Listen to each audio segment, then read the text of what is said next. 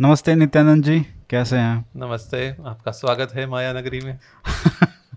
आज नित्यानंद जी के घर पे हम पधारे हैं, उनके निवास पे मुंबई में। बहुत बहुत धन्यवाद सर टाइम देने के लिए। मेरा भाग्य आप आए। अभी आपकी नई पुस्तक आ रही है, उसका क्या नाम है, शीर्षक क्या है? नई पुस्तक का नाम है कथा कुसुम सौरभम। अच्छा, इसका क्या मतलब है? कथा आप जानते हैं क्या है, कुसुम भी आप जानते हैं क्या होता है। कुसुम होता है फूल और सौरभ कहते हैं सुगंध को। कथा कुसुमम श्रीमद् अंबिका दत्त व्यास जी की एक छोटी पुस्तक थी। अच्छा। जिसमें उन्होंने चौथी कक्षा के छात्रों को संस्कृत पढ़ाने के हेतु छोटी छोटी कहानियाँ लिखी थी। ये कहानियाँ उनकी मूल रचनाएं नहीं थी, ये कहानियाँ बहुत पुरानी कथाएँ हैं, जैसे कौवे और सियार की कथा, लोमड़ी और द्राक्ष की कथा, और कुछ तो इतनी पुरानी है ईसब की कहानी संग्रह में भी है। तो उन्होंने ये कथाएं लिखी थी छोटी छोटी बच्चों को संस्कृत सिखाने के लिए। और कथा कुसुमम अर्थात कथाओं का फूल, यह उनकी पुस्तक का शीर्षक था। तो मेरी पुस्तक का शीर्षक है कथा कुसुम सौरभम, कथा रूपी फूल की सुगंध। इसमें उसका विस्तार किया है। तो इसमें आप कथाएं जी बताएंगे। इसमें उनकी कथाओं को समझाया गया है। अच्छा। 3 भाषाओं में, हिंदी में, अंग्रेजी में और संस्कृत में। इस पर संस्कृत टीका भी लिखी है मैंने, जिसका शीर्षक है परिमला। परिमल भी सुगंध को ही कहते हैं। संस्कृत टीकाओं में एक परंपरा रही है, जो उनके नाम होते हैं वह मूल ग्रंथ के नामों से बहुधा उसके विस्तार के स्वरूप में होते हैं। जैसे मंत्र महार्णवः, यह एक ग्रंथ है। मंत्र महार्णवः का अर्थ है मंत्र रूपी महासागर। इस पर जो संस्कृत टीका है उसका नाम है नौका। सागर को पार करने के लिए नौका की आवश्यकता रहती है। तो मेरी टीकाएं जो हैं अंग्रेजी में, हिंदी में और संस्कृत में, ये कथा कुसुम का विस्तार है। तो इसलिए पुस्तक का शीर्षक है कथा कुसुम सौरभम। और इसमें जितने भी 9-10 भाग हैं, उन सब भागों के सुगंध के पर्यायवाची शब्द ही उनके शीर्षक हैं। तो ये जो आपने संस्कृत नाम जो पुस्तक का अलग रखा है, इसका कारण यही है। इसका कारण यही है। और टीकाओं के भी नाम रखे हैं। टीकाओं के नाम मैंने रखे हैं, जो हिंदी शब्दशः अनुवाद है उसका नाम है आमोद। आमोदः। आमोद का अर्थ भी सुगंध था, जो आपको पूरे ढंग से आसमंतात मोदयति, जो आपको पूर्ण रूप से आनंदित करते, वह आमोद है। सुगंध को संस्कृत में आमोद कहते हैं। आमोद गणपति सहस्रनाम में गणपति का भी नाम है। जो हिंदी अनुवाद है उसका शीर्षक है सुवास। सुवास अर्थात अच्छी सुगंध, बास कहते हैं जैसे हिंदी में जी, सुबास, सुवास। जो हिंदी में इसका सार है उसका शीर्षक गंध सार, गंध का सार, गंधसार चंदन को कहते हैं संस्कृत में। जो अंग्रेजी शब्दशः अनुवाद है उसका अर्थ है, उसका शीर्षक है समाकर्षी। समाकर्षी अर्थात सम्यक रूप से आकृष्ट करने वाली। और यह शब्द होता है दूरगामी सुगंध के लिए समाकर्षी कहते हैं संस्कृत में, दूरगामी सुगंध को जो बहुत दूर तक जाती है। तो अंग्रेजी भाषा दूर दूर तक बोली जाती है, इसलिए समाकर्षी। जो अंग्रेजी अनुवाद है उसका शीर्षक है निरहारी। यह भी अर्थ है दूरगामी सुगंध के लिए शब्द है। इसका तो अलग अलग आपने नाम चुने हैं इनके। अंग्रेजी में जो सार है उसका अर्थ है महक्का। यह भी महकना जिसे कहते हैं, महक शब्द हिंदी का, संस्कृत में महक्का है। संस्कृत में जो टीका है परिमला, यह मेरी पहली संस्कृत टीका है, मेरी लिखी हुई। अच्छा। और संस्कृत ग्रंथों को समझने के लिए टीकाओं की एक बहुत विस्तृत और विशद परंपरा रही है। जैसे हम शेक्सपियर को अंग्रेजी में पढ़कर अंग्रेजी में ही समझते हैं, शेक्सपियर को हम अंग्रेजी में पढ़ते हैं और उसका मॉडर्न इंग्लिश ट्रांसलेशन, क्योंकि शेक्सपियर के समय की जो अंग्रेजी थी वो आज की अंग्रेजी से बहुत भिन्न है। जैसे हम गोस्वामी तुलसीदास जी की भाषा, जो अवधी पुरानी हिंदवी हिंदी जिसे कह लें आप, उसको हम हिंदी में ही समझते हैं। जैसे हम संत ज्ञानेश्वर की मराठी में ज्ञानेश्वरी को आधुनिक मराठी के अनुवाद से ही समझते हैं। तो संस्कृत को भी संस्कृत के माध्यम से समझने की परंपरा बहुत विशद रही है। तो इसी हेतु मैंने संस्कृत में टीका लिखी, जिससे प्रारंभिक संस्कृत सीखने वाले जो छात्र हैं, जो अंबिका दत्त जी की पुस्तक थी वो चौथी कक्षा के छात्रों के लिए थी, कहानी उन्हीं के स्तर की है। और इसको संस्कृत में समझाकर संस्कृत के प्रारंभिक छात्रों का भाषा संस्कार दृढ़ हो, इस हेतु यह टीका लिखी गई है जिसका नाम है परिमला। एक है इसमें विभाग घ्राण तर्पण, जो नासिका का तर्पण, इसको भी सुगंध के लिए घ्राण तर्पण शब्द है, जिसमें पंडित महेश झाकृत पद्यानुवाद है इन कथाओं के। फिर एक विभाग है गंध संस्कार, जिसमें मैंने छात्रों के लिए धातु रूप और शब्द रूप ये प्रत्येक अध्याय में जोड़े हैं। और अंततः घ्राण परीक्षा, अर्थात आपकी सुगंध की क्षमता, सुगंध को ग्रहण करने की क्षमता की परीक्षा, जिसमें प्रश्नोत्तरी है। तो 25 अध्यायों की ये पुस्तक है और लगभग 300 पृष्ठ की। यह प्रकाशित हो रही है वाराणसी चौखम्भा क्लासिका, जो 150 बरस पुराना एक प्रकाशन संस्थान है चौखम्भा। उस विशाल वटवृक्ष का नवीनतम कोपल है चौखम्भा क्लासिका, और वहाँ से मेरी ये पुस्तक प्रकाशित हो रही है। इस पे हम विस्तार से चर्चा करेंगे जब पुस्तक आएगी। अभी समय है शायद, कितना समय कहेंगे आप? अभी हम आधा घंटा इस पर हो सकता है बात कर लें। नहीं, मैं कह रहा हूँ पुस्तक आने में तो आधा घंटा नहीं, पुस्तक आने में लगभग आप 2 मास पकड़ के चल लीजिए। पुस्तक तो हो चुकी है, इसका प्रागरूप संशोधन, प्रूफ रीडिंग इसकी चल रही है। अच्छा। और कुछ इसके चित्र बनने शेष हैं, आवरण पृष्ठ पर चित्र बनना शेष है, और इतना ही कार्य शेष है। तो जितना मैं समझ पाया हूँ, ये जो आप कहानियों के माध्यम से एक भाषा, जो संस्कृत भाषा है मूलतः, उसको आप समझाने का, उसको सिखाने का छात्रों को प्रयास है, एक बहुत अनोखा। जैसे हमने पहला जो अपना संवाद था उसमें हमने थोड़ा सा इसको टच किया था कि कैसे संस्कृत से संस्कृत सीखी जा सकती है। तो ये आपने मेरे ख्याल से जो आपका इसमें प्रयास है वो भी यही है कि बच्चों को ट्रांसलेशन की बजाय सीधा संस्कृत से संस्कृत सिखाया जाए। जी, जैसे हम किसी भी भाषा को सीखते हैं, कैसे सीखते हैं? भाषा हम सुनकर सीखते हैं, और जब सुनकर जो क्रिया होती है उसके पश्चात वो देखकर सीखते हैं। मैंने कहा जलम आनया, तो कोई गया अंदर एक पात्र में पानी लेकर आया, तो आप समझ गए जलम आनया का अर्थ है मेरे लिए पानी लाओ। इसको मैं ब्रिंग मी सम वाटर कह सकता हूँ, इसको मैं मेरे लिए पानी लाओ अथवा पानी लाओ कह सकता हूँ, अथवा इसको मैं कह सकता हूँ वारी आहर। जलम वारी दोनों संस्कृत के शब्द हैं। तो संस्कृत किसी भी भाषा को सीखने के लिए पर्यायवाची शब्दों को सीखने की आवश्यकता होती है।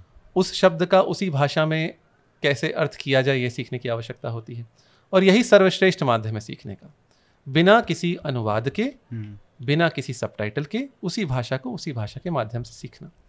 और जो इसमें पुस्तक में हिंदी अनुवाद है, अंग्रेजी अनुवाद है, उनसे इनमें सहायता मिलेगी। जो बालक एक भाषा अनुवाद के माध्यम से नहीं सीखता, छोटा बालक जब अपनी मातृभाषा सीखता है तो केवल शब्द सुनता है, शब्दकार समझता है और वही सीखता है। वही सर्वश्रेष्ठ विधि है भाषा को सीखने की। शब्द सुने, शब्द का अर्थ समझें, आत्मसात करें, और बिना अनुवाद के, बिना किसी सबटाइटल के आप उसको पकड़ लें। जैसे जैसे बालक बड़ा होता है, नई भाषाएं सीखने की क्षमता घटती जाती है। आधुनिक अनुसंधान कहता है 14-15 बरस की आयु के 14-15 बरस की आयु के पश्चात नई भाषा सीखने की क्षमता बहुत घट जाती है। जैसे आप, यदि कोई बालक, मैं जैसे गुजरात में पला बड़ा हुआ, मैं 6 बरस की आयु में गुजरात गया था। पिताजी वहाँ कार्यरत थे भारतीय कृषि अनुसंधान परिषद में। पिताजी की आयु तब लगभग 36-37 बरस रही होगी। पिताजी ने गुजराती नहीं सीखी, यद्यपि वो समझ सकते हैं, गुजराती समझ ली जा सकती है, हिंदी जो जानते हैं, गुजराती और मराठी भी थोड़ा अभ्यास का समझ सकते हैं, परंतु वे बोल नहीं पाते, क्योंकि वे जब गए तब उनकी आयु 36 वर्ष की थी। उस वर्ष में नई भाषा सीखना बहुत कठिन होता है लोगों के लिए। मैं 6 बरस का था, और तब मैंने, जब विद्यालय में नहीं पढ़ी, परंतु पड़ोस के लोग जो बोल रहे हैं, जो खेलते हुए बोल रहे हैं, जो यही पानी लाते हुए बोल रहे हैं, जो काम वाली बात कर रही है, ये सब सुनकर ही भाषा सीखी। इमिटेशन। जी। तो जो कथाएं हैं, कथाएं एक बहुत रोचक विधि है किसी भी भाषा को सीखने के लिए, विशेषतः संस्कृत को सीखने के लिए। संस्कृत सीखने के लिए बहुत बहुत अच्छी अच्छी पुस्तकें हैं। मैंने उल्लेख भी किया है अपने पूर्ववाक में, वामन शिवराम आप्टे की पुस्तक है the students guide to Sanskrit composition, अंग्रेजी में है, बहुत अच्छी पुस्तक है। संस्कृत स्वयं शिक्षक पंडित श्रीपाद दामोदर सातवलेकर की पुस्तक है, बहुत अच्छी पुस्तक है। नवीन अनुवाद चंद्रिका, बृहद अनुवाद चंद्रिका, ये अनेक पुस्तकें हैं। इन जो श्रेष्ठ पुस्तकें हैं इनका अप्रोच थोड़ा, जो इनकी जो विधि है वह सिखाने पर आधारित है, थ्योरी को लेकर, सिद्धांत के आधार पर। ये क्रिया हुई, हाँ, ये संज्ञा, वही हमारा जो पद्धति रही है अभी तक भी स्कूलों में भी, अभी तक जो भी पढ़ाते हैं, हमने भी जैसे पढ़ा वो सब यही है कि ये ऐसे क्रिया आएगी, इसमें ऐसे सेंटेंस बनेगा। लेकिन ये जो कहानी का माध्यम आपका है, पर आपने जब प्राथमिक विद्यालय में हिंदी पढ़ी थी तो पहले संज्ञा सर्वनाम पढ़े थे, अथवा पहले कमला मेले चल मदन मेले चल पढ़ा था? आप स्मरण कीजिए, मुझे तो स्मरण है पहली कक्षा में जो हिंदी की पाठ्य पुस्तक थी, कमल मेले चल, मदन मेले चल, कमला मेले चल, देख मेला देख। तब हमने संज्ञा नहीं पढ़ी, तब हमने सर्वनाम नहीं पढ़ा, तब हमने क्रिया रूप नहीं पढ़ी, तब हमने विभक्ति चिन्ह नहीं पढ़े। सरल शब्दों में भाषा सीखी और फिर इसका व्याकरण पढ़ा। ये कहीं इसलिए तो नहीं क्योंकि हम सोचते हैं कि हिंदी जो है वो हमारे घर पे भी बोली जाती है, किसी न किसी माध्यम में, हिंदी ना हो उसका, उसकी ही भाषा, उससे जुड़ी हुई भाषाएं हैं। और संस्कृत है वो एकदम अलग है। तो हम जैसे इंग्लिश में भी यही पढ़ाया जाता है ना, कि आपको पहले सीधा इंग्लिश में ऐसे नहीं पढ़ाया जाता है, पहले आपको टेंसेस सिखाए जाते हैं, उसके बाद वर्ब सिखाए जाते हैं और तरह तरह की। परंतु प्राथमिक अंग्रेजी में तो पहले मेरी हार्ड लिटिल लैम्ब ही सिखाया जाता है, हाँ, वो पोएम्स वगैरह सब आ जाती हैं। लेकिन ये कहीं ना कहीं वो मानसिकता भी है कि हम अगर ऐसे सिखाएंगे, क्योंकि जो भाषा बच्चे को घर पे नहीं बोली जा रही है उसको सिखाने का एक अलग तरीका होना चाहिए। ये मानसिकता पता नहीं कहाँ से आई है, लेकिन गलत लगती है मुझे। मेरा यह मानना है कथाएं विश्व साहित्य को भारत की देन है। नीति कथाएं, नीति कथाएं वैदिक साहित्य में मिलती हैं, पंचतंत्र है, हितोपदेश है, ये सब की कथाओं को भी बहुत लोग कहते हैं भारत से ही गई हैं। और जातक कथाएं हैं। भारत में कथाओं के माध्यम से धर्मशास्त्र, नीतिशास्त्र, मोक्ष शास्त्र, ये सब भी सिखाया गया है। तो भाषा तो सिखाई ही जा सकती है कथा के माध्यम से। छोटी छोटी कहानियाँ हैं जिनको पढ़कर लोग, रोचक कहानियाँ हैं, उनमें नीति की शिक्षा भी है और उसमें आप एक भाषा को सीख सकते हैं। अच्छा, चूहे को मूषकः कहते हैं, बिल्ली को बिडाला कहते हैं। जहाँ तक हिंदी और संस्कृत अलग भाषाओं का प्रश्न है, मेरा ये मानना है यदि आप उर्दू को छोड़ दें, उर्दू में संज्ञाएँ जो हैं वो अरबी फारसी की ही अधिक हैं, परंतु शेष सभी प्रमुख भारतीय भाषाओं में, तमिल छोड़ दें अथवा कुछ दक्षिण भारतीय भाषाएं छोड़ दें, सभी प्रमुख भारतीय भाषाओं में जितने संज्ञा सर्वनाम आदि शब्द हैं वो संस्कृत से ही आए हैं। और क्रियाएं भी अधिकतर जो उत्तर पश्चिम और पूर्व भारत की भाषाएं वो संस्कृत से ही आई हैं। हिंदी में हम कहते हैं जाना, गुजराती में क्या कहते हैं, जाऊ, जाए छे, हूँ जाऊँ छूँ। हिंदी में कहते हैं मैं जा रहा हूँ। बांग्ला में जावा है ना, अमी जाश्ची। और ये सब कहाँ से, या धातु जो संस्कृत में है, याति, याति अर्थात जाता है। य का ज हुआ और धातु हो गई। तो ऐसे सभी हमारी हिंदी की और उर्दू की भी 99% धातुएं संस्कृत प्राकृत से आई हैं। इसलिए जिनकी मातृभाषा भारतीय भाषा है कोई, उन्हें संस्कृत सीखने में सरलता होगी यदि वो रोचक ढंग से, अच्छे ढंग से सिखाई जाए और वो परिश्रम करें। यह कथाओं के माध्यम से, जो श्रेष्ठ पुस्तकों का मैंने उल्लेख किया, ये सिद्धांत को लेकर चलती हैं, सिद्धांत के साथ साथ उदाहरण देती हैं। मेरी जो पुस्तक है जो, और अंबिका दत्त व्यास जी की जो शैली थी उस, उनकी पुस्तक में वो ये है, पहले आप सीधे प्रयोग में उतरें, सीधे आप पिच पर खेलें बल्ला लेकर और फिर सीखें क्रिकेट खेलना। ये नहीं कि आप रूल्स पढ़ रहे हैं फिर आप मतलब प्रैक्टिकल जब तक नहीं करेंगे, सीधा खेलिए। और इसका अर्थ ये नहीं केवल ये पुस्तक पढ़ें, मेरा कहना है कि आप ये पुस्तक पढ़ें और सिद्धांत जो पुस्तकें हैं, जिन पुस्तकों में थ्योरी दी गई है, वह भी साथ में पढ़ें, और दोनों का जो सम्मिलित संस्कार होगा उससे भाषा का संस्कार पाठकों का बढ़ेगा। अच्छा, जो ये पद्धति चली इस तरीके से नई भाषा को सिखाने की, हालांकि संस्कृत को नई भाषा नहीं कहा जा सकता, लेकिन बच्चों के लिए नई है क्योंकि घर पर नहीं बोली जाती है, और इसी तरीके से थोड़ा थोड़ा इंग्लिश का भी वही है क्या ये हमारी पद्धति रही है? क्या जो प्राचीन समय में भारत के गुरुकुलों में कोई नई भाषाएं सिखाई जाती थी तो वो कैसे सिखाते थे? क्या आपका जो माध्यम आप कर रहे हैं वो क्या उसी के माध्यम से सिखाई जाती थी या ऐसे ट्रांसलेशन तो मेरे ख्याल से नहीं होती थी उस समय? देखिए, जहाँ तक संस्कृत की बात है तो अनुवाद भी होते थे प्राकृत और संस्कृत साथ में। जैसे हमें नाटक जो मुराने मिलते हैं कालिदास आदि के, उनमें प्राकृत मिलती है। कुछ पात्र संस्कृत बोलते हैं, कुछ पात्र प्राकृत बोलते हैं। प्राकृत का जो उसके जो संवाद हैं उनके साथ संस्कृत की छाया मिलती है।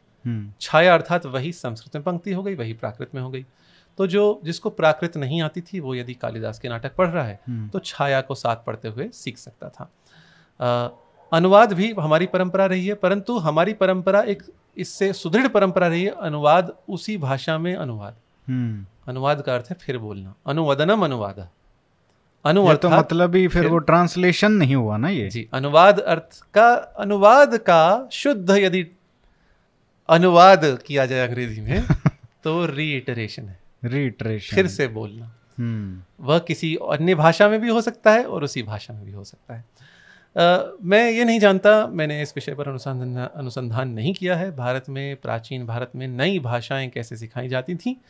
परंतु संस्कृत सीखने सिखाने के लिए बहुत सारे रोचक ग्रंथ लिखे गए हैं और इनको टीकाओं के माध्यम से आचार्यों के से सुनकर सीखा जाता था। ये भारत की टीकाओं की परंपरा बहुत प्राचीन रही है और यही मेरा प्रयास है। छोटी छोटी जो कथाएं हैं, बिल्ली के गले में घंटी कौन बांधेगा, ये 5 वाक्यों 6 वाक्यों की कथा को संस्कृत में सीखें और इसको संस्कृत में ही समझें और उसी में आप सीखें कोश में क्या कहा गया है और शब्दों की सिद्धि कैसे होती है। तो मेरा उद्देश्य इस 3 भाषाओं में ये पुस्तक है, अंग्रेज़ी में, हिंदी में, संस्कृत में। मेरा उद्देश्य है इसके माध्यम से अंग्रेज़ी के माध्यम से सीखने वाले, हिंदी के माध्यम से सीखने वाले और संस्कृत से सीधे सीखने वाले, तीनों का हित हो। तीनों इस पुस्तक को पढ़ के उनका संस्कृत का जो संस्कार है वो इतना हो जाए, वो आगे और जो दुरूह ग्रंथ हैं, जटिल ग्रंथ हैं, भगवत गीता है, हमारे महाभारत है, रामायण है, इनको संस्कृत में पढ़कर समझ सकें अथवा टीकाओं के माध्यम से समझ सकें। लेकिन बेहतर ये होगा कि इस तरीके से अगर सीखें, चाहे हिंदी के बजाय आप सीधा संस्कृत से सीखें तो अच्छा रहेगा जी। थोड़ा उसमें कठिनाई भी आती है परंतु कठिनाई के साथ साथ आपको लाभ भी बहुत मिलता है। अच्छा, आपने जैसे कहा कि जो सुनने से, जैसा आपने सुना कुछ और किसी का देखा जी, कि उससे वो जोड़ के संस्कार दृढ़ होता है, संस्कार दृढ़ होता है। लेकिन अगर घर पे वो नहीं है जी, आप जैसे पुस्तक है वो पढ़ रहे हैं बच्चे जी, उसी के माध्यम से सीख रहे हैं, तो क्या उससे कुछ फर्क पड़ेगा? जी हाँ, जब तक व्यवहार में आप भाषा को नहीं लाते तब तक हम उस भाषा को बहुत अच्छे से नहीं सीख पाते हैं। मुझे ध्यान है मैं जब मैंने जर्मन भाषा सीखी थी, बहुत पहले की बात है, मेरी आयु तब 22-23 वर्ष रही होगी, लगभग 17-18 वर्ष हो गए इस बात को। तो आपने उम्र बता दी जी तो क्या हो गया शरीर की अवस्था आत्मा अनादि नायम भूतवा कहते हैं ना भगवान श्री कृष्ण, ना उसको जला सकते हैं जी, आग जला सकती है। नायम भूतवा भविता वा न भूया।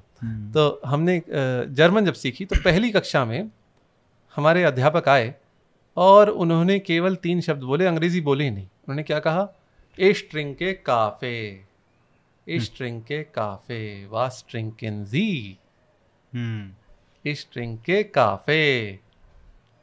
अब सब लोग coffee, what are you drinking?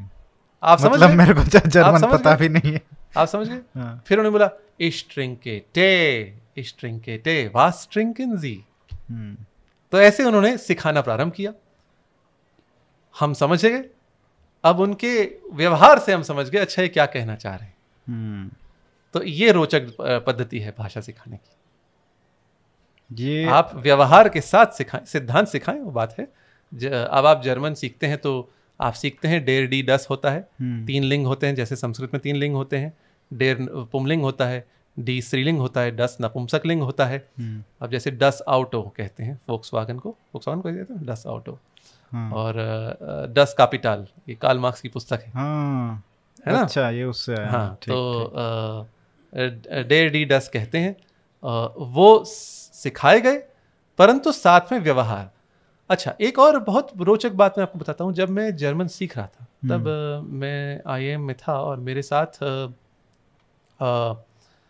कुछ एक्सचेंज के विद्यार्थी, एक्सचेंज स्टूडेंट जिन्हें कहते हैं, जर्मनी के आए थे, एक जर्मनी और स्विट्जरलैंड के। उनसे मेरी मित्रता हुई। मैं जर्मन सीख रहा था, तो मैंने उनसे पूछा कैसे सीखा जाए।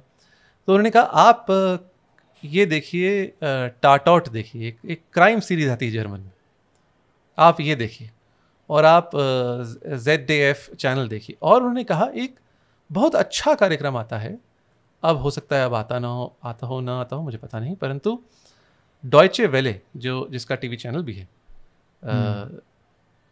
उसका एक धीमी गति से पढ़ते समाचार जो पढ़े जाते हैं, 5 मिनट का बुलेटिन आता है। अच्छा, प्रारंभिक जर्मन के विद्यार्थियों के लिए ही आता है। तो ये दूरदर्शन टाइप का, दूरदर्शन में तो जैसे मैं ऑल इंडिया रेडियो, दूरदर्शन की जो हम समाचार पढ़ते हैं, वो तो सामान्य गति से पढ़ते हैं, जैसे कोई भाषा समझने वाला समझ ले, जिस गति से हम लोग बात कर रहे हैं। परंतु जो डॉयचे वेले का एक कार्यक्रम आता है, वह धीमी गति से समाचार पढ़ते हैं। उन्हीं के लिए है जो सीख रहे हैं, जो प्रारंभिक सीख रहे हैं। ये देखिए सपोर्ट सिस्टम, इस गति से पढ़ेंगे। आज प्रधानमंत्री गुजरात के 2 दिवसीय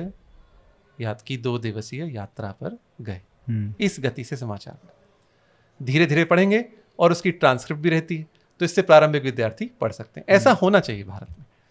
जो यद्यपि आजकल तो वीडियो पर भी बहुत सामग्री है, और आप देखें तो संस्कृत सीखने के लिए मैं एक बहुत अच्छी युक्ति बताता हूं, जिसको सीखने में हमारे श्रोताओं में, दर्शकों में जिसको सीखने की रुचि है।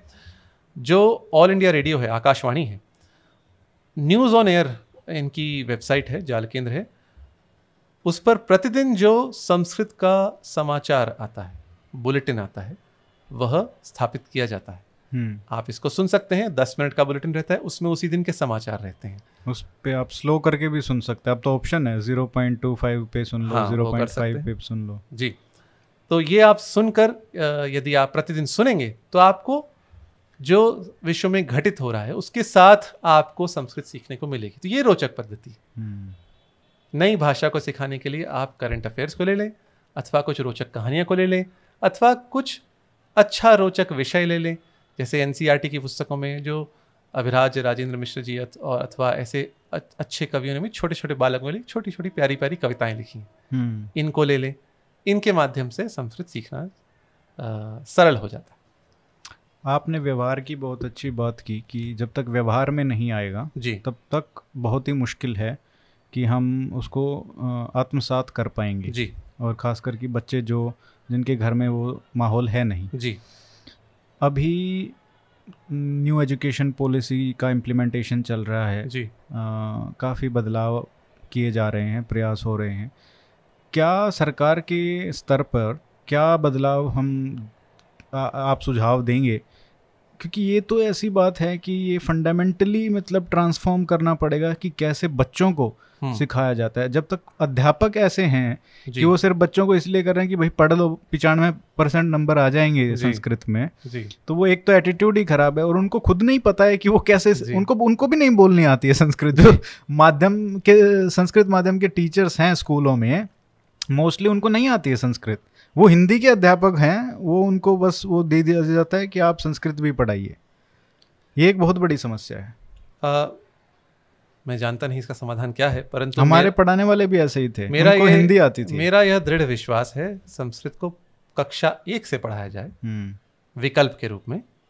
आप इसको अनिवार्य न बनाएं, चाहे वैकल्पिक रूप से आप कक्षा 1 से पढ़ाएं, तो अभिभावक अपने बालक बालिका को कक्षा 1 से पढ़वाएं। जब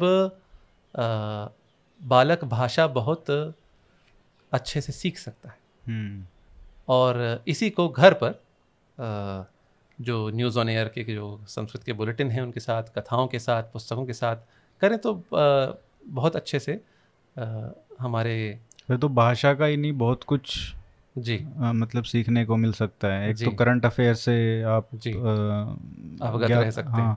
उसके बाद आप कितने पुस्तकें हैं जो अच्छा ज्ञान जो हम कंप्लेंट करते रहते हैं कि आज की जनरेशन में दिक्कतें हैं। अब देखिए जैसे आपने और मैंने विद्यालय में आपने भी अभियांत्रिकी की है, फैक्टोरियल का फॉर्मूला पढ़ा होगा और एन चूज आर का फॉर्मूला पढ़ा होगा। बिल्कुल। तो एन चूज आर का फॉर्मूला आपको पता है किसने दिया? महावीर आचार्य। ये एक जैन गणितज्ञ थे भारत में, इनका समय मुझे ध्यान नहीं है। इन्होंने एक श्लोक में बताया था एन चूज आर का फॉर्मूला क्या है, और उन्होंने ये कहा था जैसे आपकी जो संख्या है वहाँ से घटाते जाएं और एक तक लिख दें, माइनस एन माइनस वन से, एन से ही, जैसे 8, 7, 6, 5 उधर तक लिख दें और नीचे लिखें 1, 2 उल्टे क्रम में और गुणा करते जाएं। इसकी जो अब आप बाएं से पढ़ेंगे तो आपको एन चूज आर का फॉर्मूला मिल जाएगा। एन सो 8C2 क्या होता है? 8 × 7 / 1 × 2। 8। तो ये कौन से उसकी बात है? ये मुझे समय ध्यान नहीं है, पर महावीराचार्य ने ये एन चूज आर का फॉर्मूला दिया है। ये संस्कृत में है, ये हमारे ग्रंथों में इतना ज्ञान भरा है। एक इतिहास की जानकारी आवश्यक होती है, अपनी संस्कृति की जानकारी बहुत आवश्यक है। आप कह सकते हैं आज गणित बहुत आगे निकल गया, बात ठीक है। हम ये नहीं कह रहे गणित आधुनिक गणित ना पढ़ें, और ये भी नहीं कह रहे हैं कि उसमें ही सब कुछ निकला, आगे भी निकलने के लिए वहाँ पे सब कुछ दिया हुआ है। नहीं, वह धारणा ठीक नहीं है। हम ये नहीं कह रहे आधुनिक विज्ञान न पढ़ें, पर जो अपना प्राचीन विज्ञान है, जो प्राचीन गणित है, जो प्राचीन भाषा है, संस्कृति है, उसका ज्ञान तो अवश्य होना ही चाहिए। किसी भी देश को, किसी भी जीती जागती संस्कृति को अपने इतिहास का ज्ञान होना चाहिए और अपनी भाषा का। संस्कृत और प्राकृत और पाली जो और तमिल जो प्राचीन भाषाएं हैं भारत की, इनके माध्यम से ही हम भारत की प्राचीन संस्कृति को, भारत के प्राचीन इतिहास को समझ सकते हैं। और ये सिलेबस का जो पढ़ाने का तरीका है, मतलब इसको भी बदलना पड़ेगा, क्यूरिकुलम को बदलना पड़ेगा ना, क्योंकि अभी तो जो फोकस है वो रेजर शार्प उसी पे है कि इनको पहले वर्ब्स पढ़ाना है, पहले ऐसे क्रियाएं बतानी है, ये इस पे है, बोलने की उस पे नहीं है। लेकिन जब टीचर्स को ही नहीं आती तो वो बोलेंगे कैसे? पर बोलना सिखाया जा सकता है, ऐसा नहीं है, बोलना सीख सकते हैं। जो नाटकों का मंचन होता है, छोटी छोटी नाटिकाओं का मंचन कराया जाए और बुलवाया जाए कक्षा में, बोलना सिखाया जा सकता है। जो संस्कृत इतनी भी हमारे लिए कोई परदेशी भाषा तो है नहीं, कोई हमारे लिए कोई बहुत अनजानी भाषा तो है नहीं, क्योंकि हम अधिकांश संज्ञाएं तो समझ ही सकते हैं। जो जो जो बालकों के लिए जो कथाएं होती हैं, पुस्तकें होती हैं, उसमें अधिकांश संज्ञाएं हम समझ सकते हैं। यदि हम जो कोई व्यक्ति हिंदी अच्छी जानता है वह संस्कृत समझ लेगा कुछ ना कुछ, जो कोई व्यक्ति मराठी अच्छी जानता है, गुजराती अच्छी जानता है, क्योंकि इन भाषाओं का शब्द भंडार 90% तो आपका संस्कृत से आया। ये तो है, लेकिन अभी जो समस्या है और उस पर हम मतलब आएंगे कि वो बात वही है कि हिंदी की जो समस्या है या जो रीजनल लैंग्वेजेस हैं उनकी समस्या है। आपने कहा कि जो उनको अच्छे से जानता है वो तो समझ ही लेगा, लेकिन दिक्कत यहाँ पे आ रही है कि बच्चों को मैं देख रहा हूँ कि 1-1, 2-2 साल के, 3-3 साल के, 4-4 साल के बच्चों से माँ बाप शुरू करते हैं इंस्ट्रक्शन इंग्लिश में। बहुत बुरी बात। तो वो जब 10 साल का होगा या स्कूल में जाएगा, 6 साल का, 7 साल का, वो क्या संस्कृत उससे कोई कनेक्ट नहीं रहेगा, अपनी भाषा से भी नहीं रहेगा, और संस्कृत का तो छोड़ ही दीजिए। नहीं, इस पर तो क्या कहा जाए, इस पर हम कर भी क्या सकते हैं? हम केवल परामर्श दे सकते हैं, हम केवल इस पर बल दे सकते हैं। जो करना है वो माता पिता को ही करना है, माता पिता को ही सोचना है। बालक को 3-4 भाषाएं तो आनी ही चाहिए। आप जब तक, अब जितने लोगों से आप बात कर सकते हैं उतनी आपकी शक्ति अधिक है, जितने लोगों तक आपकी पहुंच है उतनी आपकी शक्ति अधिक है। आज आप देखिए, बात चल रही, आज की बात करूँ तो यशराज भी तेलुगु और तमिल में मूवी बना रहे हैं और दक्षिण भारत वाले भी हिंदी में बना रहे हैं। क्यों बना रहे हैं? तो ज़्यादा लोगों तक, ज़्यादा अधिक लोगों तक पहुँचे बात। इकोनॉमीज़ ऑफ स्केल, जितने लोगों तक आप बात अपनी पहुँचा पाएँ, उतने आप प्रभावशाली वक्ता हैं, उतने आप प्रभावशाली लेखक हैं, उतने आप प्रभावशाली व्यक्ति हैं, इसलिए आजकल नेता भी सभी स्टेट्स का कुछ ना कुछ सीखने की कोशिश करते हैं लैंग्वेज। मोदी जी की आप जितनी निंदा करें, एक प्रशंसनीय बात उनकी है, वह यह है जिस राज्य में जाते हैं उस राज्य की भाषा में कुछ प्रारंभिक वाक्य बोलते हैं। तो महाराष्ट्र में जाएंगे तो मराठी में बोलेंगे, मराठी तो बोल ही लेते हैं, गुजराती तो उनकी मातृभाषा है ही। और जहाँ जहाँ जाएंगे, कर्नाटक जाएंगे तो कर्नाटक कन्नड़ा में बोलेंगे। बिल्कुल, आपको ध्यान होगा सुषमा स्वराज जब चुनाव लड़ी थी सोनिया गांधी के विरुद्ध बेल्लारी से, तो कन्नड़ा सीखी थी और कन्नड़ा में भाषण बोले दिए थे धारा प्रवाह में, और फिर भी हार गई बेचारी, हार गई। परंतु प्रयास आप देखिए, प्रयास तो बहुत अच्छा किया, जबकि सोनिया गांधी तो बिना पत्र के हिंदी भी नहीं बोल पाती है ना। आप देखिए जो एक पहुंच है नरेंद्र मोदी की प्रधानमंत्री की, उसका कारण यही है, वह लोगों तक उनके माध्यम से, उनकी भाषा से पहुंचने का प्रयास करते हैं। और लोगों को ये तो पता है कि हम जो बोल रहे हैं, बेशक हमें बताया जा रहा है कि ये मतलब ये कहीं ना कहीं अच्छी बात नहीं है कि हम इसमें प्राइड लें जो रीजनल लैंग्वेज है, लेकिन लोगों को कहीं ना कहीं अंदर पता है कि ये हम जो बोल रहे हैं ये अच्छी भाषा है। ये अंग्रेजी का जो एस्पिरेशन है वो ठीक है, जहाँ एस्पिरेशन है क्योंकि आज ऐसी इकनॉमी हो गई है वो ठीक है, लेकिन जब कोई नेता ऐसे बोलता है तो वो एक प्राइड की जो फीलिंग है अंदर से जो आती है कि हाँ देश का प्रधानमंत्री भी हमारी भाषा में संवाद कर रहा है, तो वो एक कनेक्शन इसलिए भी ज़्यादा स्ट्रॉन्ग होता है। हालांकि हम बेशक कि वो एक पारतंत्रिक जो सोच है उसमें दबी कुचली कहीं ना कहीं ये भी है कि एक प्राइड तो है अपनी रीजनल लैंग्वेजेस में, नहीं होना ही चाहिए। मेरा अब इस पर विचार तो बहुत है मेरे। हम आज स्वतंत्रता का अमृत महोत्सव मना रहे हैं, परंतु हम यदि उसी में ही देख लीजिए आप आज़ादी किसी भी आज़ादी का मना रहे हैं, स्वतंत्रता का नहीं मना रहे हैं। स्वतंत्रता का नहीं मना रहे हैं, हम स्वतंत्र नहीं हुए ना अभी तो तो वो एक अच्छी टिप्पणी भी है। एक मृतक मर जाए तो आप उसको कब तक ढोएंगे। फारसी भाषा जो थी ये मुगलों के समय आधिकारिक भाषा थी। भारत में आज कहीं भी आप चले जाएं, FIR लिखवा दें, जो हिंदी भाषी प्रांत है वहाँ FIR लिखवा दें। यूपी में भी कितने पुराने फारसी और उर्दू, तो का क्या कहा जाए, फारसी अरबी के शब्द हैं जो किसी साधारण मुसलमान को भी ना समझ में आए, बिल्कुल उर्दू के जानकार को समझ में ना आए, चले आ रहे हैं। पुलिस वाले को छोड़ के, और जो वकील होगा शायद पुलिस वाले को भी संभवतः समझ में आए नहीं, वो ट्रेन हो जाते हैं। मेरे दोस्त हैं एक दिल्ली पुलिस में, वो बता रहे थे कि मतलब वो ऐसे कि तुमको ये पता है इसको ऐसे बोलते हैं, इसको ऐसे बोलते हैं। मैं कहा भाई हमको कुछ समझ में नहीं आ रहा है, तुम क्या बोल रहे हो। अब ये आप देख लीजिए, जब भारत में मुगल शासन आया अथवा जब दिल्ली की सल्तनत का शासन आया, तब कहीं ना कहीं गिरफ्तार शब्द आया होगा भारत में। तो क्या सब लोग समझते थे पहले दिन? नहीं, तो ये शब्द कैसे प्रचलित हुआ? शब्द ऐसे प्रचलित हुआ जिसका शासन था उसने कहा जितने भी जहाँ जहाँ लेखा जोखा होगा, जहाँ लिखा जाएगा, जहाँ किसी को कारावास में डाला जाएगा तो गिरफ्तार शब्द का प्रयोग होगा लिखा पढ़ी में। तो धीरे धीरे वह शब्द सामान्य भाषा में आया। सबने अपने आप तो नहीं स्वीकार कर लिया, अपने आप समझ भी नहीं लिया, परंतु आज भी हम गिरफ्तार ही बोल रहे हैं। क्यों? हमारे प्राचीन धर्मशास्त्रों में, नीति शास्त्रों में बहुत अच्छा शब्द है आसेध। आसेध का शब्द है किसी को निरुद्ध करना, लीगल रेस्ट्रेंट जिसे कह सकते हैं। और आसेध के प्रकार थे, जैसे एक कालासेध है, कालासेध अर्थात कुछ समय के लिए किसी को निरुद्ध करना। एक है स्थानासेध, किसी स्थान पर निरुद्ध करना, जिसे हम कह सकते हैं हाउस अरेस्ट भी कह सकते हैं। एक है प्रवासासेध, घर पर निरुद्ध करना, वो हाउस अरेस्ट है। स्थानासेध अर्थात किसी एक स्थान पर किसी को रोक देना। और कर्मासेध, किसी विशेष कर्म को करने के लिए किसी को रोकना। कारावास आसेध, ये शब्द क्यों नहीं अब प्रचलित, हमारे स्वतंत्र भारत में इनका प्रयोग क्यों नहीं हुआ? भाषाई सुधार क्यों नहीं हुआ?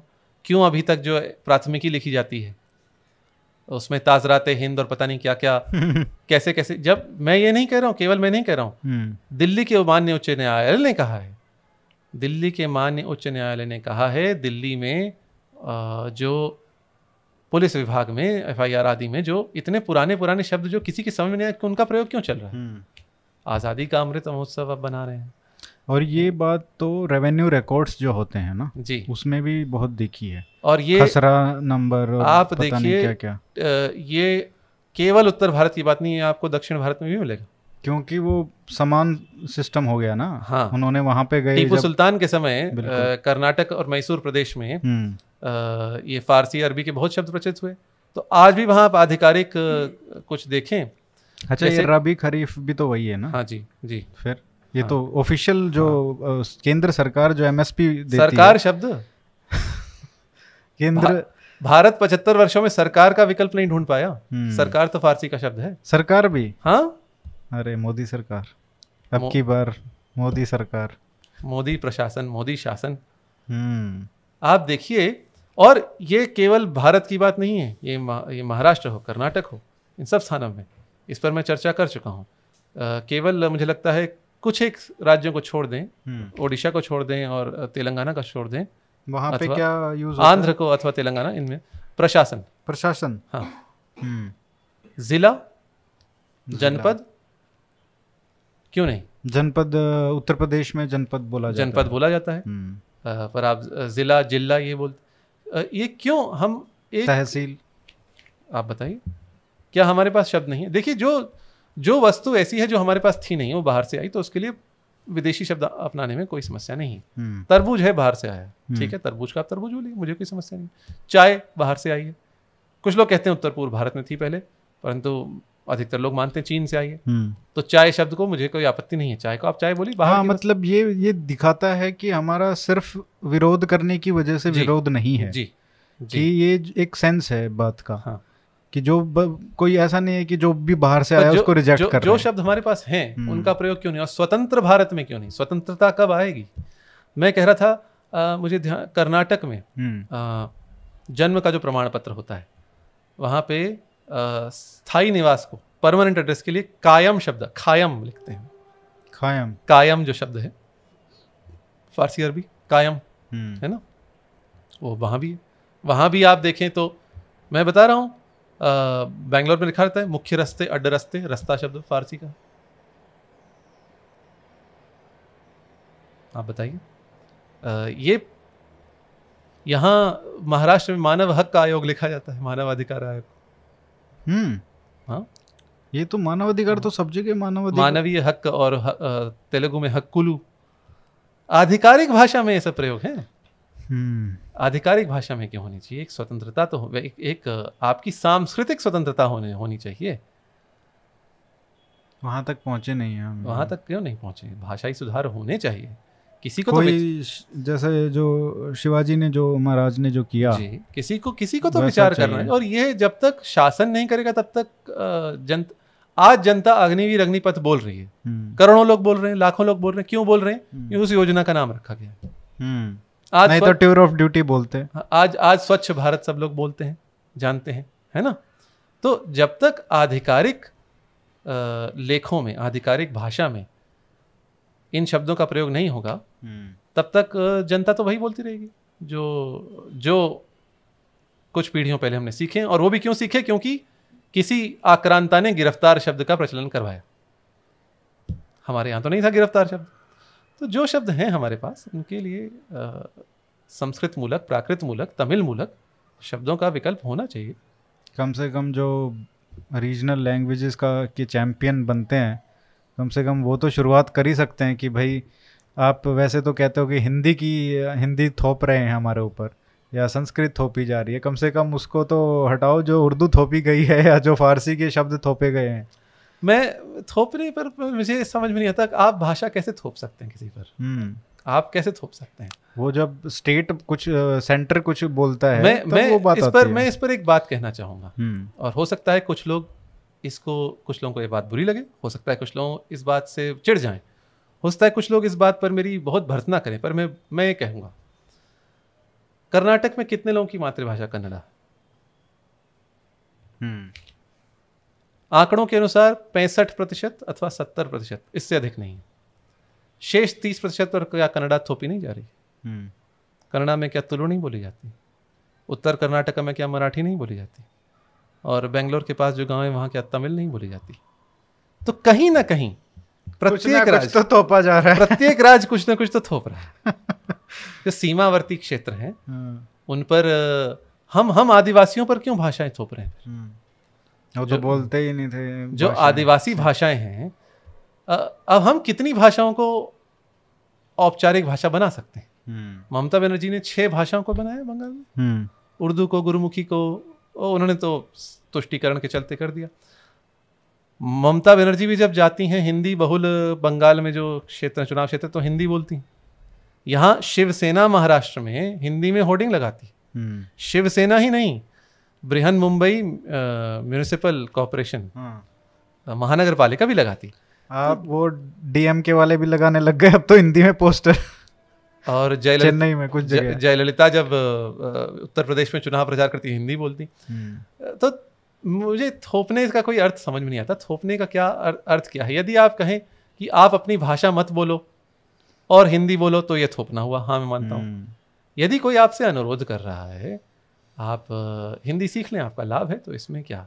तो ये तो महात्मा गांधी ने किया था। महात्मा गांधी ने दक्षिण भारत में नागरी प्रचारिणी सभा, हिंदी प्रचारिणी सभा की स्थापना की थी और अभी तक चलती आ रही है। उसके आजीवन अध्यक्ष रहे थे वो, और आज भी हिंदी दक्षिण भारत हिंदी प्रचार सभा आज भी काम कर रही है। तमिलनाडु में आज भी लोग हिंदी सीख रहे हैं, स्वेच्छा से सीख रहे हैं, उन पर तो कोई नहीं थोप रहा है।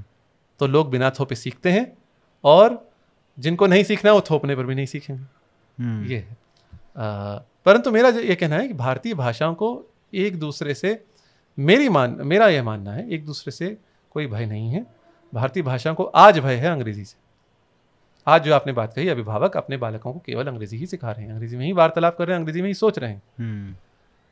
वो कैसे मान्य है? ये तो ये देखिए ना, आप कहते हैं कि ना तुम्हारी ना मेरी, ना कन्नड़ा ना हिंदी, ना तमिल ना हिंदी, ना मलयालम ना हिंदी, इसको बीच वाली ले आओ, अंग्रेजी को। ठीक है, मैं अंग्रेजी को बना दो। ठीक है, उनका विचार हो सकता है, पर मैं इस पे कहता हूँ एक विवाद हुआ था बीच में, कुछ कन्नड़ा के अभिनेता किच्चा सुदीप ने कुछ बोल दिया। हाँ, उन्होंने कहा Hindi is no longer our national language. मेरा ये प्रश्न है, नो लॉन्गर का क्या अर्थ है? तो इसका क्या वे मान रहे पहले थी? और पहले थी तो कब थी? और नो लॉन्गर तो कब ना हुई? क्या एक मूवी चलने से national language no longer national language हो गई?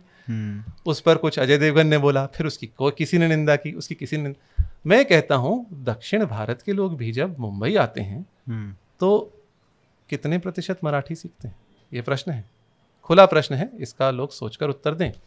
जब ये कौन सा लोग नहीं है क्या प्रोपोर्शन? कौन सा चलचित्र आया था ये अल्लू अर्जुन का? पुष्पा। जब ये लोग मुंबई आए थे तो वीडियो बहुत लोगों ने देखा था, अल्लू अर्जुन, रश्मिका, ये सब लोग बोल रहे थे। तो क्या बोले? हम पहली बार बॉम्बे आए, हमारी हिंदी अच्छी नहीं। आपने मराठी तो नहीं बोला? जब मुंबई तो महाराष्ट्र की राजधानी है। आपने ये तो नहीं कहा मराठी अच्छी नहीं है, आपने मराठी में तो नहीं मूवी रिलीज। तो ये तो सभी लोग जानते ही हैं। हिंदी जो है भारत को जोड़ने वाली भाषा है, इससे किसी का विरोध नहीं है। एक भाषा भारत को जोड़ रही है, तो इसको आप एक संपर्क भाषा के रूप में, आप भले इसको राष्ट्रभाषा ना कहें। संविधान तो राजभाषा कहते हैं। राजभाषा तो रॉयल लैंग्वेज होती है, नेशनल लैंग्वेज तो होती नहीं है। राजभाषा क्या है? Royal language. तो उसका विरोध यूं होता है क्योंकि जब सेंटर का कोई डायरेक्शन है जी, तो वो अगर मान लीजिए ऑफिसर है कोई पोस्टेड है सेंटर का, वो उस भाषा में बात करेगा जो राजभाषा है या उसमें कम्युनिकेट करेगा। लेकिन वो लोगों को इसलिए आप देखिए जो IAS ऑफिसर हैं उनको तो स्थानीय भाषा सिखाई जाती है। बिल्कुल बिल्कुल सीखते हैं। IAS ऑफिसर, IPS ऑफिसर जो हैं, अधिकारी जो हैं, अफसर ऑफिसर का ही तो IAS IPS ये अधिकारी जो हैं प्रशासनिक सेवाओं में, ये तो राज्य की भाषाएं सीखते हैं और उसी में काम करते हैं। आप बेंगलोर चले जाएं, आप कॉटन पेट चले जाएं, आप चिकपेट चले जाएं, वहाँ मारवाड़ी लोग धड़ल्ले से कन्नड़ा बोलते। बता ही नहीं सकते कि आप ये कन्नड़ा है या नहीं है। और हो सकता है कुछ जो कन्नड़ा भाषी है वो पहचान जाए ये इनकी दूसरी भाषा है, पर वो तो बोलते हैं व्यवसाय के लिए। बिल्कुल, क्यों नहीं बोलते? तो जो व्यवसाय करता है वो सीखता है। जिसको जितनी आवश्यकता होती है, जिसको जितना अवसर मिलता है वो कर सकता है। परंतु मेरा ये कहना है जो इतना विरोध होता है हिंदी का, तो उन लोगों को यह भी सोचना चाहिए, जब कर्नाटक से उत्तर भारत अथवा पश्चिम भारत की तो बात क्या कहें, अन्य दक्षिण भारतीय क्षेत्रों से भी जो बेंगलोर में आकर रहते हैं वो सभी तो कन्नड़ा नहीं सीखते, तमिल भाषी तो नहीं सीखते, मलयालम भाषी तो नहीं सीखते। मैं बेंगलोर में रहा हूँ, बता रहा हूँ, अपना अनुभव बता रहा हूँ। मैं एक बार ये जो भाजी मार्केट गया कुछ लेने, तो मैं तब थोड़ी थोड़ी सीखी थी येष्टु रुपये। तो वो भाजी वाले ने बोला हनीयरडू, तो मैं एक क्षण के लिए रुक गया, हनीयरडू, तो बोलती 12। उसको अच्छा लगा, मैंने उसकी भाषा में पूछा और उसकी भाषा को समझने का प्रयास लगा, मुझे अच्छा लगा, उसने मेरी भाषा में 12 बोल दिया, मैंने 12 रुपए दिए, वह भी प्रसन्न है, मैं भी प्रसन्न हूँ। इसमें क्या आपत्ति है लोगों को? ये बात तो सही है, परंतु सोचने की बात यह, भाजी वाली भी 12 जानती है। मैं बेंगलोर 2004 की बात बता रहा हूँ, रेलवे स्टेशन से बाहर निकला, वहां ऑटो होना सर हिंदी बोल रहे हैं, भले ही मेरे मुंह पर तो नहीं लिखा मैं कहाँ से आ रहा हूँ, मैं तो गुजरात से भी हो सकता हूँ, मैं बंगाल से भी हो सकता हूँ, परंतु ऑटो वाला भी हिंदी बोल रहा है। ये बहुत अच्छी इंटरेस्टिंग बात आपने बताई कि जो विरोध हो रहा है। मैं एक और अनुभव बताता हूँ। मैं गया था चेन्नई। हाँ, चेन्नई में थोड़ा कम होगा, यूएस का वीज़ा। हाँ, तो मेरा ये स्वभाव है, मैं जाता हूँ कहीं भी तो कोई टैक्सी वाला होता है तो मैं पहले पूछ लेता हूँ आप हिंदी जानते हैं, नहीं जानते? नहीं जानते तो मैं उसकी जिसको जैसी सुविधा हो। तो मुझे यूएस एम्बेसी जाना था वीज़ा के लिए, ये 2007 की बात है, मुझे आज तक ध्यान है। तो ड्राइवर था, मैंने उससे पूछा डू यू स्पीक हिंदी, उसने कहा नो सर ओनली इंग्लिश। ठीक है, अच्छी बात है, I will speak in English, no problem. बात कर रहे थे, तो उस समय एक यूएस का वॉरशिप आया हुआ था वहाँ पे, तो मैंने कहा वहाँ, उसने मुझे पहले थोड़ा बहुत दिखाया, ये वहाँ का तट इत्यादि दिखाया, मेरे पास थोड़ा समय अतिरिक्त था। फिर मैंने कहा वहाँ देखो, वहाँ चलते हैं, ये शिप जहाँ आया हुआ है, चलो यहाँ देखने चलते हैं। तो वो लेकर मुझे गया वहाँ जहाँ नेवी का डॉकयार्ड था, ऐसा कुछ था। तो वहाँ ये जो सुरक्षाकर्मी रहते हैं, अब अच्छा सीआरपीएफ या जी। हाँ। तो वहाँ गाड़ी लेकर गया, उसने वहाँ रोका। हाँ। उसने खिड़की नीचे की, सुरक्षाकर्मी बोला अरे यहाँ बंद है, यहाँ से मुझे बंद है आज सर, कहाँ से जाऊँ? ये मैंने बहुत देखा है, चेन्नई में तो होता है। तो ये है ना जिसे कहते हैं it's an open secret, only half of London knows it. Sir ये सब लोग जानते ही हैं, हिंदी समझते ही, अधिकांश लोग समझते ही हैं। जब टैक्सी ड्राइवर समझता है, जब भाजी वाला समझता है, जब कुली समझता है, और या तीर्थ स्थलों पे आप चले जाएं कर्नाटक में, मैं गया हूँ श्रवण बेलगोला गया हूँ, जहाँ एक बड़ी ऊंची प्रतिमा है गोमटेश्वर, वहाँ श्रवण बेलगोला में जैसे ही बस रुकती है, वहाँ जो पानी बेच रहे हैं, जो कोल्ड ड्रिंक बेच रहे हैं, ये सब बेच रहे हैं, तो स्थानीय लोग हैं, सब आके ले लो पानी ले लो। आप देखिए, संपर्क भाषा है ही, लोग जानते हैं। कहीं से भी आए आप, बंगाली नहीं बोली जाएगी आपको, गुजराती नहीं बोली जाएगी आपको, हिंदी भारत में लगभग प्रत्येक भाग में सुनने को मिलेगी। मैं अभी कुछ दिन पहले त्रिवेंद्रम गया था, तिरुवनंतपुरम गया था, वहाँ हिंदी बोलते हैं, समझते हैं। मलयाली लोग तो बहुत अच्छे से जानते हैं, कन्नड़ा वाले भी बहुत अच्छे से जानते हैं, जानते हैं। भले बस तमिल में जैसा आपने बताया ना वैसा ही है, भले विरोध बहुत हो, कर्नाटक में बहुत उग्र विरोध होता है,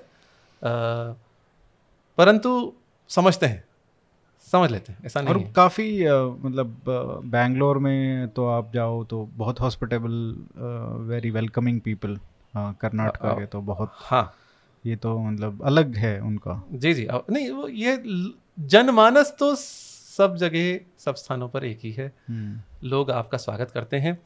जो विरोध है राजनीतिक विरोध है, और वो बहुत कुछ एक मुखर, जो ये आपने बताया बिल्कुल सही कि मतलब तमिल जो लोग आ रहे हैं बेंगलोर में, या मराठी लोग आ रहे हैं, उनको नहीं बोला जाता है कि तमिल बोलो मराठी बोलो, सिर्फ हिंदी का ही होता है कि हिंदी को नहीं बोल रहे हैं। जो भी 4 दक्षिण भारतीय राज्यों से ऊपर से वहाँ उसको नॉर्थ इंडियन कहा जाता है। ये भी थोड़ा लगता है भाई, जो गुजरात से महाराष्ट्र वो नॉर्थ इंडियन कैसे हुआ, जो बंगाल से नॉर्थ इंडियन कैसे हुआ।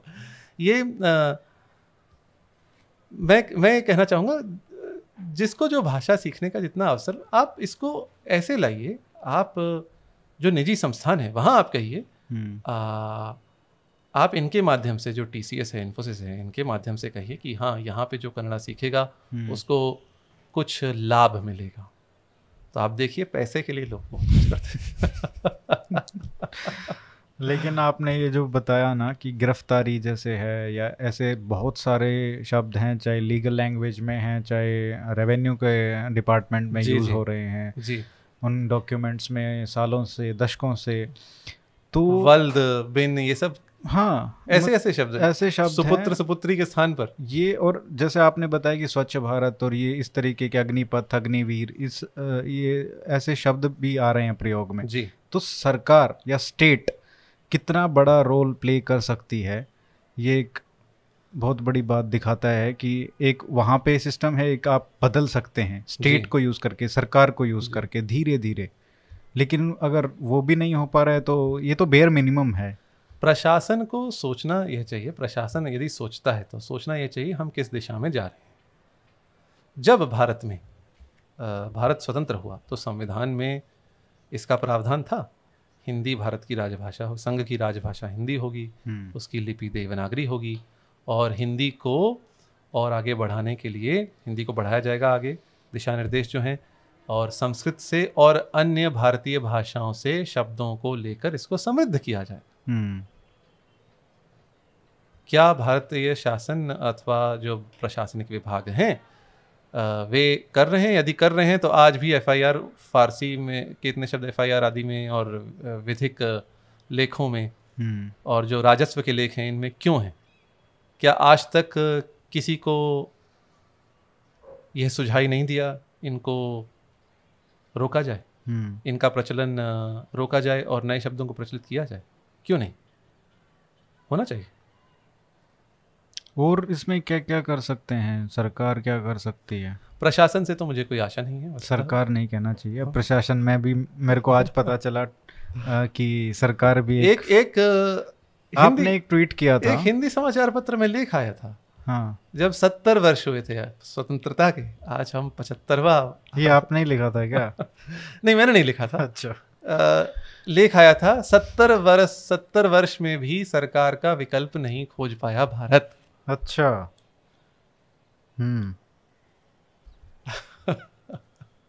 और आज 75, ये आप फिर से लिख दीजिए। 75 वर्षों में तो हम आजादी का अमृत महोत्सव मना रहे हैं, स्वतंत्रता नहीं, स्वाधीनता नहीं। जब आप देखें, बांग्लादेश तो स्वाधीनता दिवस कहता है अथवा स्वाधीनता दिवस है ना, वहां तो स्वाधीनता स्तंभ है, वहां का स्मारक है, परंतु हम कहते हैं आज़ादी का अमृत महोत्सव। ये देखिए, मुझे उर्दू से मेरा विरोध नहीं है, उर्दू का बुलेटिन भी आता है ऑल इंडिया रेडियो पर, उसमें आप उर्दू सुने तो अच्छी उर्दू बोली जाती है। हुकूक और फ़राइज़ क्या होते हैं? हुकूक और फ़राइज़, अधिकार और कर्तव्य।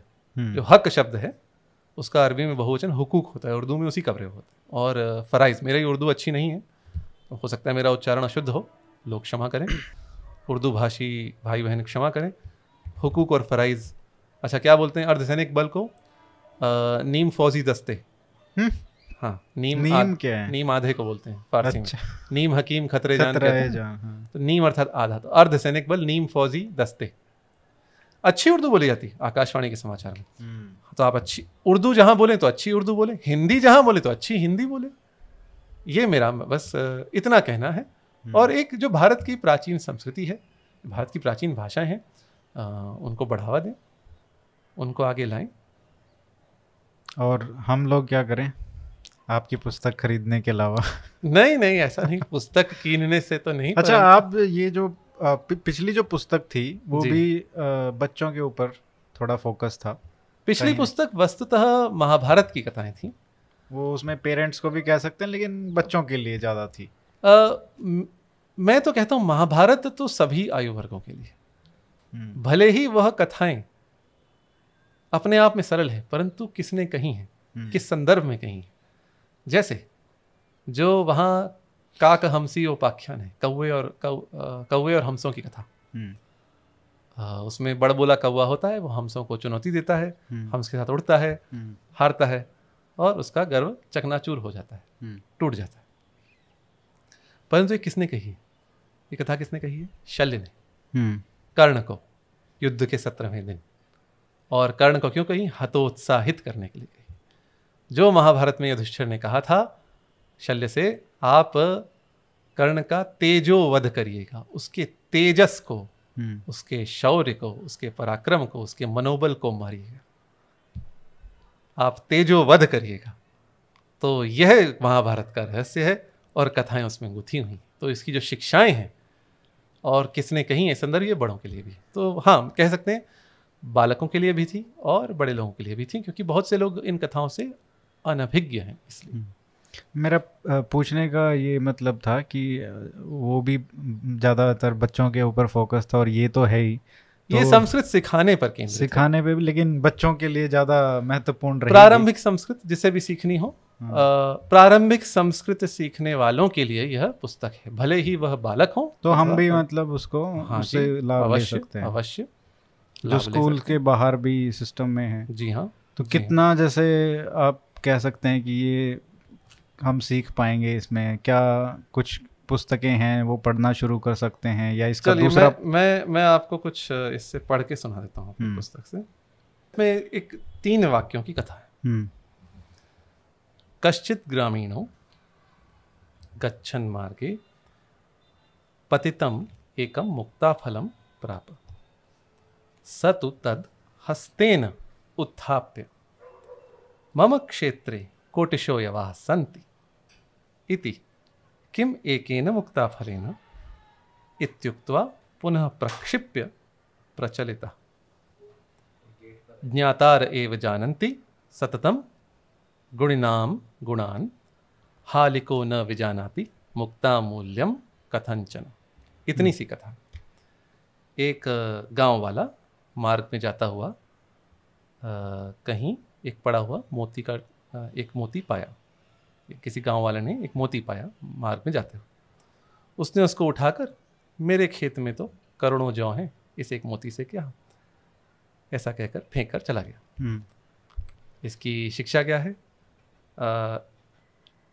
गुणियों के गुणों को जानकार ही जानते हैं, जो हलवाहा है वो मोती का मोल नहीं पहचानता।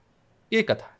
अब इसको जब आप शब्दशः समझेंगे तो मुक्ता, मुक्ता मोती को कहते हैं, मुक्ता फल कहते हैं, हस्त हाथ को कहते हैं। तो एक एक शब्द का संस्कार बनेगा हिंदी में, हिंदी में फिर कथा का अनुवाद, फिर अंग्रेजी, जिनको अंग्रेजी के माध्यम सीखनी है उसका अनुवाद, और फिर संस्कृत में जो इसकी टीका है।